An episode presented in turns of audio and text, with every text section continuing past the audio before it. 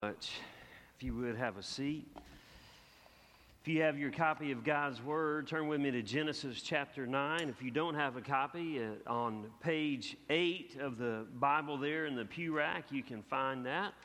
And while you're turning there, I just want to say thank you to those of you that prayed for us and texted words of encouragement and all last weekend while uh, we were away at uh, our oldest, Elizabeth's wedding. I had a great weekend, a beautiful ceremony, beautiful wedding. And so, thank you for just uh, your encouragement and your prayers uh, in that.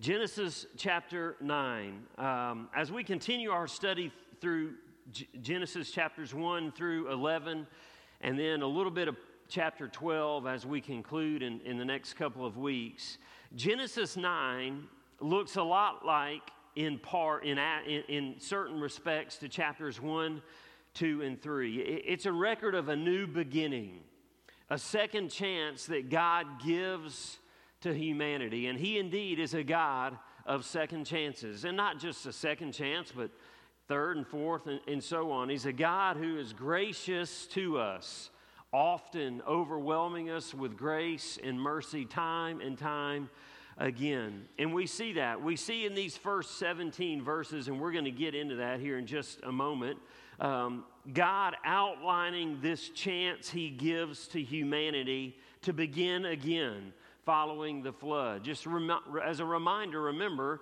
after the flood, there were only eight human beings left on planet Earth, okay? Uh, God, in his uh, judgment against our sin and our wickedness and our rebellion, wiped out all of living creation with the exception of eight people.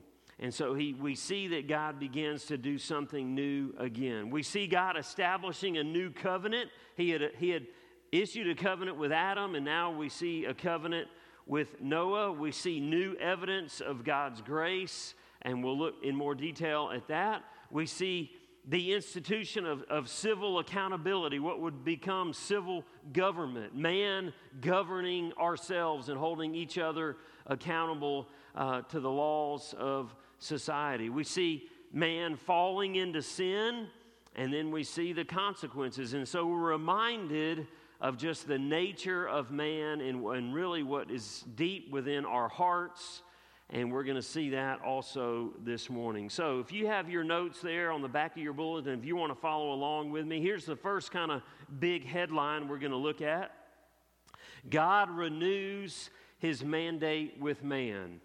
Look, read with me verses 1 through 4 of Genesis chapter 9. God's word says, God blessed Noah and his sons and said to them, Be fruitful and multiply and fill the earth. The fear and terror of you will be in every living creature on the earth, every bird of the sky, every creature that crawls on the ground, and all the fish of the sea. They are placed under your authority. Every creature that lives and moves will be food for you. As I gave the green plants, I have given you everything. However, you must not eat meat with, the, with its lifeblood in it. And so God says, Noah, I want to bless you. I, I want to invoke my divine favor in your life. And so God shows this favor to Noah and his family, and he blesses them. And how does he do so? By kind of modifying that original covenant that he made with Adam. Let me just remind you in chapter 1, verse 28, here, here's what we read of God's instructions to Adam and Eve. God blessed them, and God said to them, be fruitful, multiply, fill the earth, and subdue it. Rule the fish of the sea, the birds of the sky, and every creature that crawls on the earth. And so, God, again, He modifies that language and tells Noah and his family to do the very same thing. And what, is, what does God do here? God blesses marriage and family. Uh, unless you've been living in a cave or hiding under a rock, you, you, understand this. We are living in a culture, we're living in a day and age that continues to attack and ostracize and demean marriage and family. But God blesses marriage and family, God honors the institution of one man and one woman coming together in a covenant relationship. In raising a family. Let me just share with you some verses of scripture that remind us of that truth. In Proverbs 18 and verse 22, listen carefully. A man who finds a wife finds a good thing and obtains favor from the Lord. And you and I could say it the, uh, uh the, uh, uh, the exact opposite way. A woman who finds a husband finds a good thing. Listen, when, you, when, when God brings you to a, to a man or a woman whom you fall in love with and who, whom you're ready to, to spend the rest of your life with, that is a good thing. That is a blessing from the Lord. In Proverbs 5, verses 18 and 19, listen to what he says to us. He says, Let your fountain be blessed and take pleasure in the wife of your youth. A loving deer, graceful doe, let her breast always satisfy you. Be lost in her love forever. God blesses the marriage. God blesses the offspring from a marriage. Listen to Psalm 127, verses 3 through 5. Sons are indeed a heritage from the Lord, offspring a reward. Like arrows in the hand of a warrior are the sons born in one's youth. Happy is the man who has filled his quiver with them.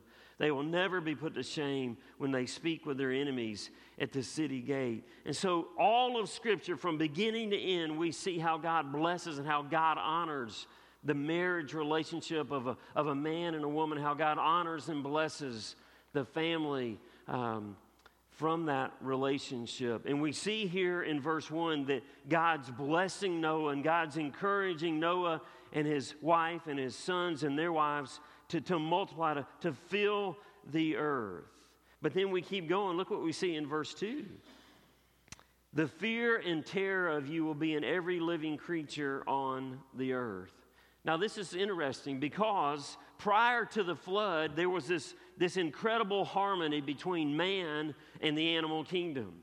So much so, remember what we read two weeks ago that when God began to, to, to, to fill the ark, what did he do? He brought the animals to Noah, right? There was no animosity between man and the animal kingdom. After the flood, that wouldn't be the case. After the flood, the animal kingdom will live in fear of humanity.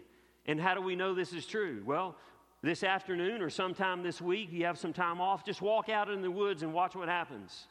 Animals flee from you, don't they? They don't naturally come to you. Those of you who are deer hunters, wouldn't it be nice if, if the deer just found their way to you? But what do they do when they hear you? They, they run. What do squirrels do? They run. What do birds do when you come across them in an open field? They fly away. And so, following the flood, there's this natural animosity and fear between the animal kingdom and humanity. It wasn't like that before. But then God goes even further. Look what he says here in verse 3 every creature that lives and moves will be food for you. Prior to the flood, people only ate fruits and vegetables. Following the flood, God says, I want you to eat meat as well. And so the provision of food from the animal kingdom is just it's another evidence of God's grace and God's blessing and God's provision for mankind. But he does do this. God does issue one prohibition related to this, that would test man's obedience. Look what he says here in verse 4. However, you must not eat meat with its lifeblood in it. Why is that? God wants you to drain the blood. Why, why, is that? Because the blood is sacred. Throughout Scripture, the life of the flesh is in the blood. The flesh was given for meat, but the blood would be given for sacrifice. Listen carefully to this passage from Leviticus chapter 17, beginning in verse 10.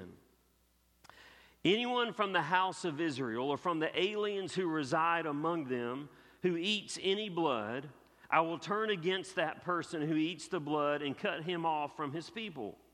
For the life of a creature is in the blood, and I've appointed it to you to make atonement on the altar for your lives, since it is the lifeblood that makes atonement.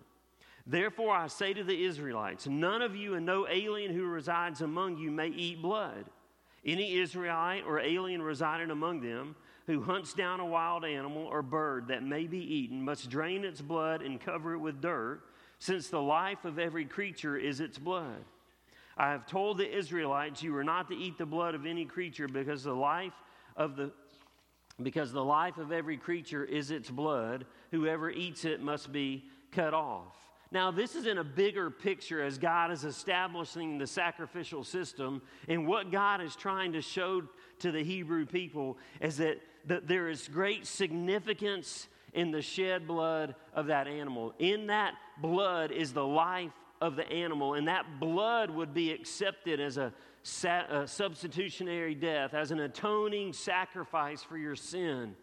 And so treat it as such. And so we see how God renews his mandate with man. Look with me beginning in verse 5. I want you to see how God establishes civil accountability for man. Look what he says here. And I will require a penalty for your lifeblood. I will require from any animal and from any human. If someone murders a fellow human, I will require that person's life. Whoever sheds human blood, by humans his blood will be shed, for God made humans in his image. God has told us how precious the lifeblood of those animals are, but he goes a step further to talk to us how precious the life of humanity is. In chapter 6, verse 11, we read a few weeks ago that the wickedness and the corruption and the violence and, and the rebellion of man had become so great that God decided that He would bring a flood to wipe every living thing off of the earth.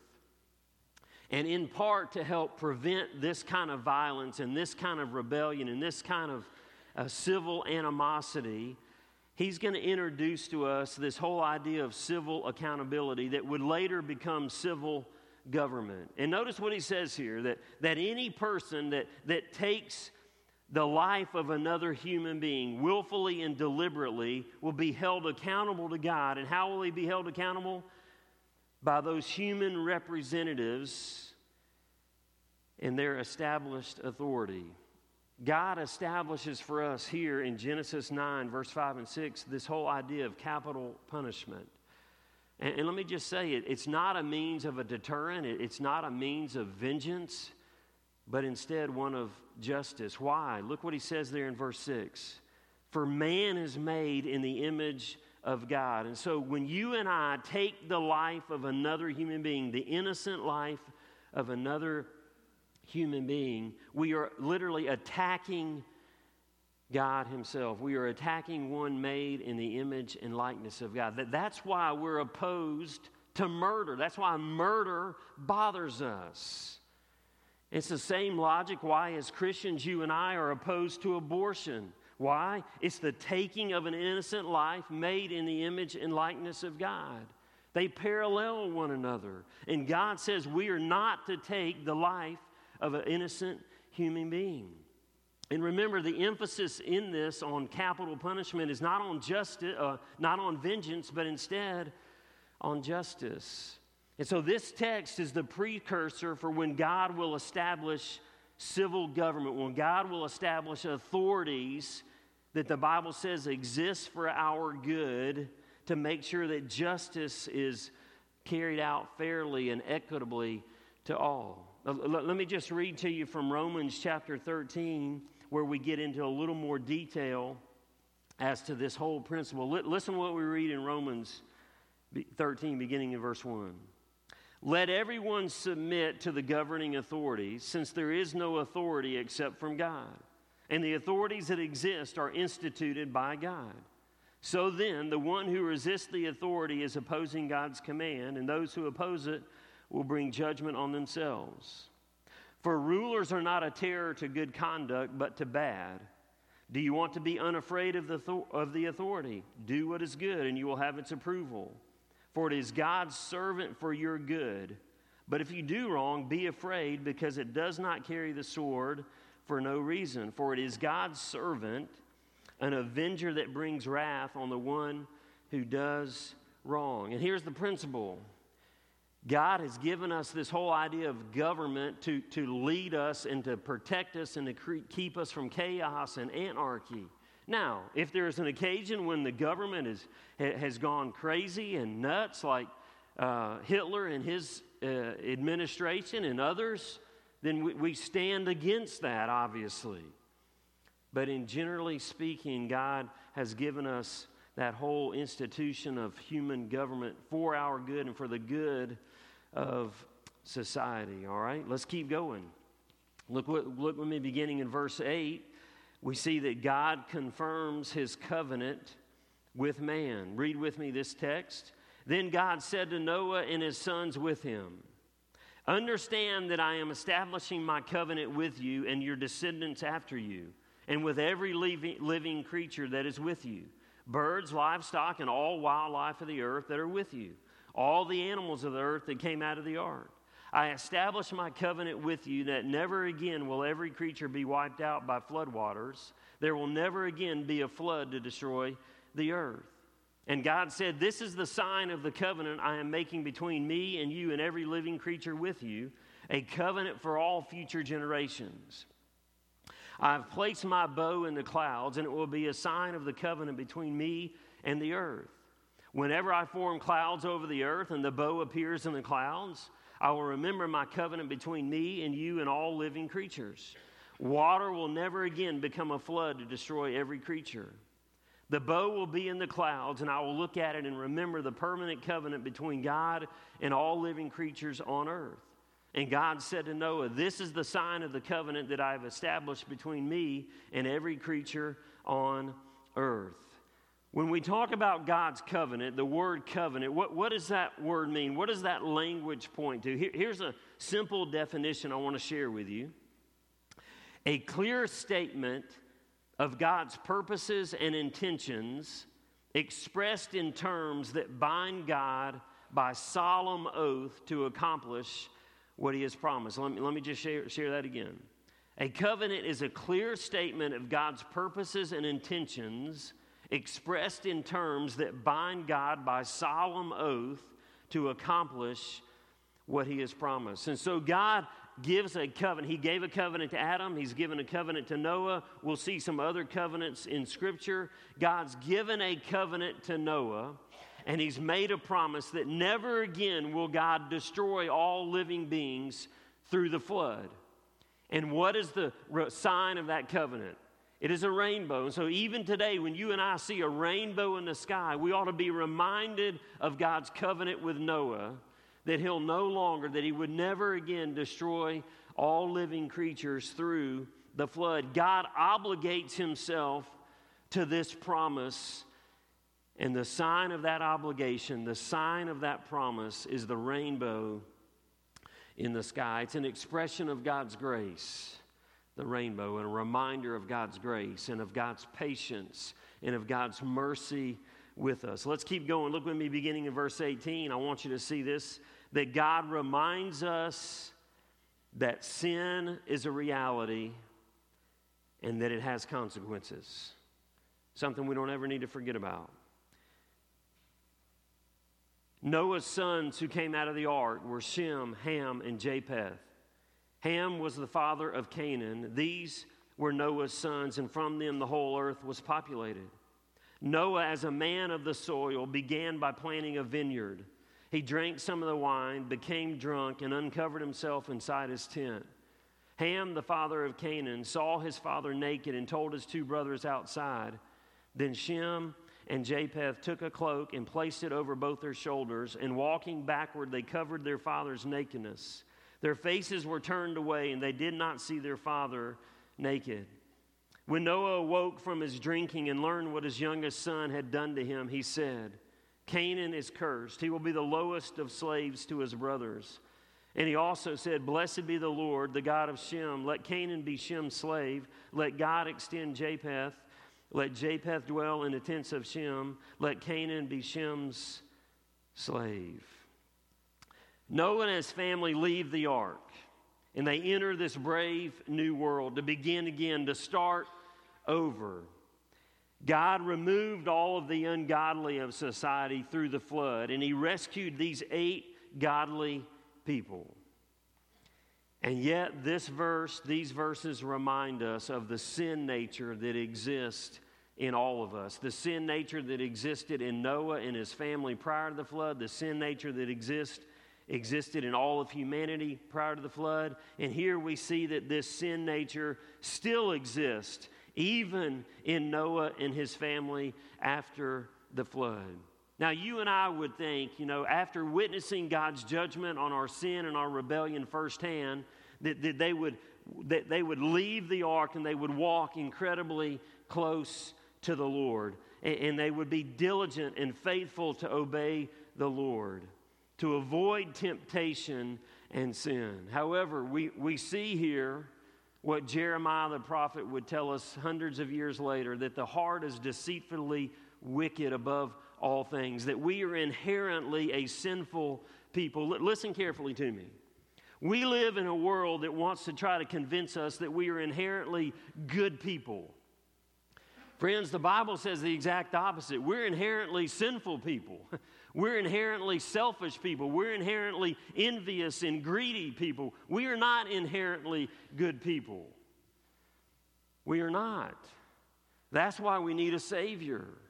And we're reminded in this language of verses 18 through 28 just how wicked and depraved that we can be. Notice what happens to Noah. He, he, he plants a vineyard, he drinks some of the wine, and he becomes drunk, and he's laid out unconscious, naked in front of his whole family.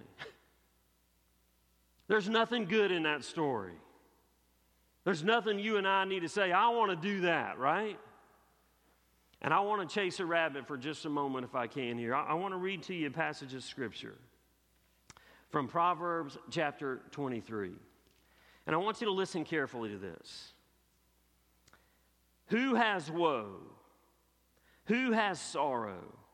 Who has conflicts? Who has complaints? Who has wounds for no reason? Who has red eyes?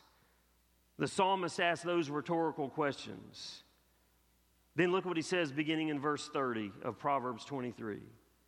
Those who linger over wine, those who go looking for mixed wine, don't gaze at wine because it is red, because it gleams in the cup and go down, goes down smoothly. In the end, it bites like a snake and stings like a viper. Your eyes will see strange things, and you will say absurd things. You'll be like someone sleeping out at sea or lying down on the top of a ship's mast. They struck me, but I feel no pain. They beat me, but I didn't know it. When will I wake up? I'll look for another drink. I want you to listen carefully to me, church. The God who created you in his image and his likeness the God who has a wonderful and an awesome and incredible plan for your life, the God who knows more about you than you know about yourself. Do you realize that there is not one place in Scripture, minus one exception I'll tell you about, there is not a single place in Scripture where the God who created you has one positive thing to say about the consumption of alcohol? Not one place. Not one single time, with the exception of 1 Timothy chapter 5, where Paul says to Timothy, Timothy, because you have GI issues and you're sick at your stomach often, drink a little bit of wine. They didn't have Pepto Bismol and they didn't have Imodium AD and they didn't have Prilosec. And so, whatever GI issues Timothy was dealing with, a little fermented drink would help. But do you realize, with that exception, there is never an instance in all of Scripture where God's Word has anything to say positive about the consumption of alcohol. Why do I share that with you? Because as your pastor, I would encourage you the wisest and the safest decision for you to make for you and your family is to avoid it altogether, lest you end up naked and unconscious like Noah. And I don't think you want to do that. There is nothing inherently good about alcohol. Nothing. 25 years of ministry, and I've sat in offices with individuals and families whose lives and careers and marriages have been ruined because of alcohol. Why doesn't God have anything good to say about it? Because there's nothing good about it. So there's my, uh, there's my encouragement to you. You take that and do whatever you would like to do with it. All right? So let me get back to the text. Here's what we see that uh, anyone can sin, right? In Genesis 6, verse 9, we are taught that Noah was a godly man. He was a righteous man. He was a man who walked closely with God. And yet, we see Noah falling deep into sin and shame and embarrassment. And so, you and I need to be reminded of this that, it, that no matter how close we may be with the Lord, temptation is a reality in all of our lives. Listen, the adversary works every hour of every day in your life and my life to tempt us to sin, to tempt us to do that which is contrary to the ways of God. And you and I don't need to lose sight of that. We, we need to be conscious and aware of the temptation that the adversary brings to our heart and our mind every day. And so anyone can fall, but let me take it a step further. Everyone does sin. Listen, as, we, as we've studied through Genesis now through chapter 9, he, here's what we see in every chapter we see man's sin and we see God's grace. We saw Adam and Eve sin and we saw God's grace. We saw Cain sin and we see God's grace. We saw the descendants of, uh, of Seth sin and we see God's grace. We see all of society who had sinned and rebelled against God and we see his grace in the ark and rescuing Noah and his family. You and I are all guilty of this very same thing. Look with me on the screen. Look with me beginning in Romans 3, beginning in verse 10 through 12, and then verse 23. Look what we read. As it is written, there is no one righteous. How does that make you feel today? Not even one. There's no one who understands. There's no one who seeks God. All have turned away. All alike have become worthless. There is no one who does what is good, not even one. Verse 23 For all have sinned and fall short of the glory of God. If Noah, a preacher of righteousness, one of God's Hall of Fame of faith members from Hebrews 11, if he can fall into this gross and embarrassing sin, listen, you and I need to be on guard that that, that if, if it can happen to him, it, it can happen to us. That we're all in danger of the very same thing if, if we don't walk circumspectly and carefully. But then we're also reminded that sin always has consequences. And unfortunately, Canaan would suffer the consequences of his dad's sin, uh, Ham, and how he embarrassed his father and made fun of him instead of trying to help. And so we see these consequences. It says Canaan is cursed. He would be the lowest of slaves to his brothers. It reminds us of this biblical principle. Look with me in Exodus 34, beginning in verse 6. Listen to what God's word says. The Lord passed in front of him, this is Moses, and proclaimed, the Lord. The Lord is a compassionate and gracious God, slow to anger and abounding in faithful love and truth, maintaining faithful love to a thousand generations, forgiving iniquity, rebellion, and sin. Praise the Lord that He's faithful to forgive. But notice what He goes on to say, but He will not leave the guilty unpunished bringing the consequences of the father's iniquity on the children and grandchildren of the third and fourth generation. What, what is the principle you and I need to take away? It's this. Are you ready? Sin always affects more than just self. The consequence of sin always affects others, even the innocent, even those who weren't a part of the sin. If you and I willfully and deliberately choose to sin, choose to wander from the ways of God and the Word of God, we are inviting the consequences of that sin into our lives and the lives of those around us. Now, now remember, consequences are not synonymous with punishment. It's two different things, okay? We find forgiveness of sin, okay, the removal of that punishment, but that doesn't mean sin doesn't have consequences. God's word never says, I'm going to remove consequences. He says, I'm going to remove punishment. It's two different things. Let, let me try to illustrate it this way. Let's suppose that tomorrow morning I wake up and I've lost, lost my mind, which there's a high probability of that, trust me, okay? And I go to a bank. I go down here to the Synovus Bank. I take my pistol in there and I point it at a teller's face and I say, Give me all the money in your drawer. And he or she gives me all the money in that drawer, and I leave that bank, and then sometime later, an FBI agent finds me and arrests me for bank robbery. My wife and children aren't guilty of that sin, but you know what? They're going to suffer the consequences of that sin. Their husband's going to lose his job, he's going to be thrown in jail, okay? The income that I earn is lost.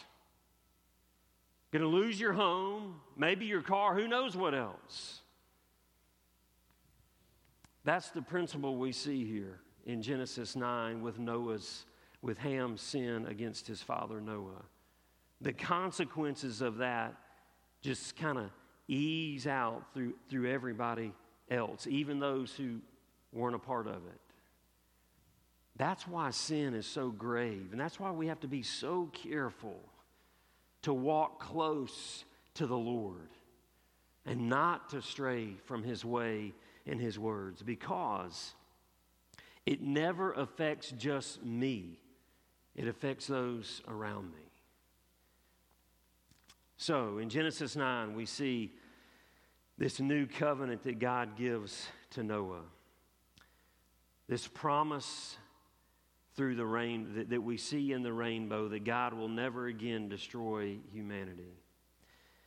God will continue to establish covenants with his people uh, we'll see a covenant with Abraham in just a couple of weeks. Later, we'll see a covenant with Moses and then with David. And all of these covenants are precursors to his final covenant that he would establish through his son, Jesus Christ. We don't have time today to go into the great detail, but if you, if you were to study Hebrews 8, 9, and 10 particularly, you'll see the details of this new covenant that God establishes through Jesus Christ and how it is superior to all of his other covenants, how it is the perfection and the fulfillment of all his covenant, covenants. Here's what I want to read from Hebrews chapter 9 this morning. Let me just read a few verses that point out some of the key aspects of this new covenant that God has with us through Christ. Beginning in verse 11, listen carefully. But Christ has appeared as a high priest of, of the good things that had come in the greater and more perfect tabernacle, not made with hands, that is, not of this creation. He entered the most holy place once for all time, not by the blood of goats and calves, but by his own blood, having obtained, watch this, eternal redemption. Therefore, he is the mediator of a new covenant. We continue on, and here's what we read that he has appeared one time at the end of the ages for the removal of sin by the sacrifice of himself. Why did he do this? In verse 28 but to bring salvation to those who are waiting for. So in Christ, we have this perfect covenant whereby he died on a cross to pay the penalty of our sin, to bring us eternal redemption, in whom we have salvation. It is the perfection of all the other covenants God would establish with his people. A covenant that offers us forgiveness of sin and eternal life. All right? So look with me here in your notes. What, what do I want you to take away from Genesis chapter 9 today? Here it is. You ready? God honors and blesses marriage and family. God honors and blesses marriage and family. Marriage is a wonderful and a good thing. Family is a wonderful and a good thing. Number two, man is responsible to hold one another accountable to civil law. We have a responsibility to govern one another and to make laws and to, to hold us accountable to those laws, to avoid chaos and anarchy. Number three, God's covenant with man is perfected and fulfilled in the person and finished work of Jesus Christ. And then, number four, sin and temptation are daily realities we can, in Christ, we can, in Christ, be victorious over. Let's pray together. Father God, thank you for the opportunity we've had today to sing your praises, to study your word, and to encourage one another through fellowship and friendship. Lord God, I ask and pray that uh, you would continue to move and work among us for your glory and for your honor, Lord Jesus. Thank you, Father God, for loving us. Thank you for dying for us. Thank you for redeeming us. And it's in your name we pray. Amen.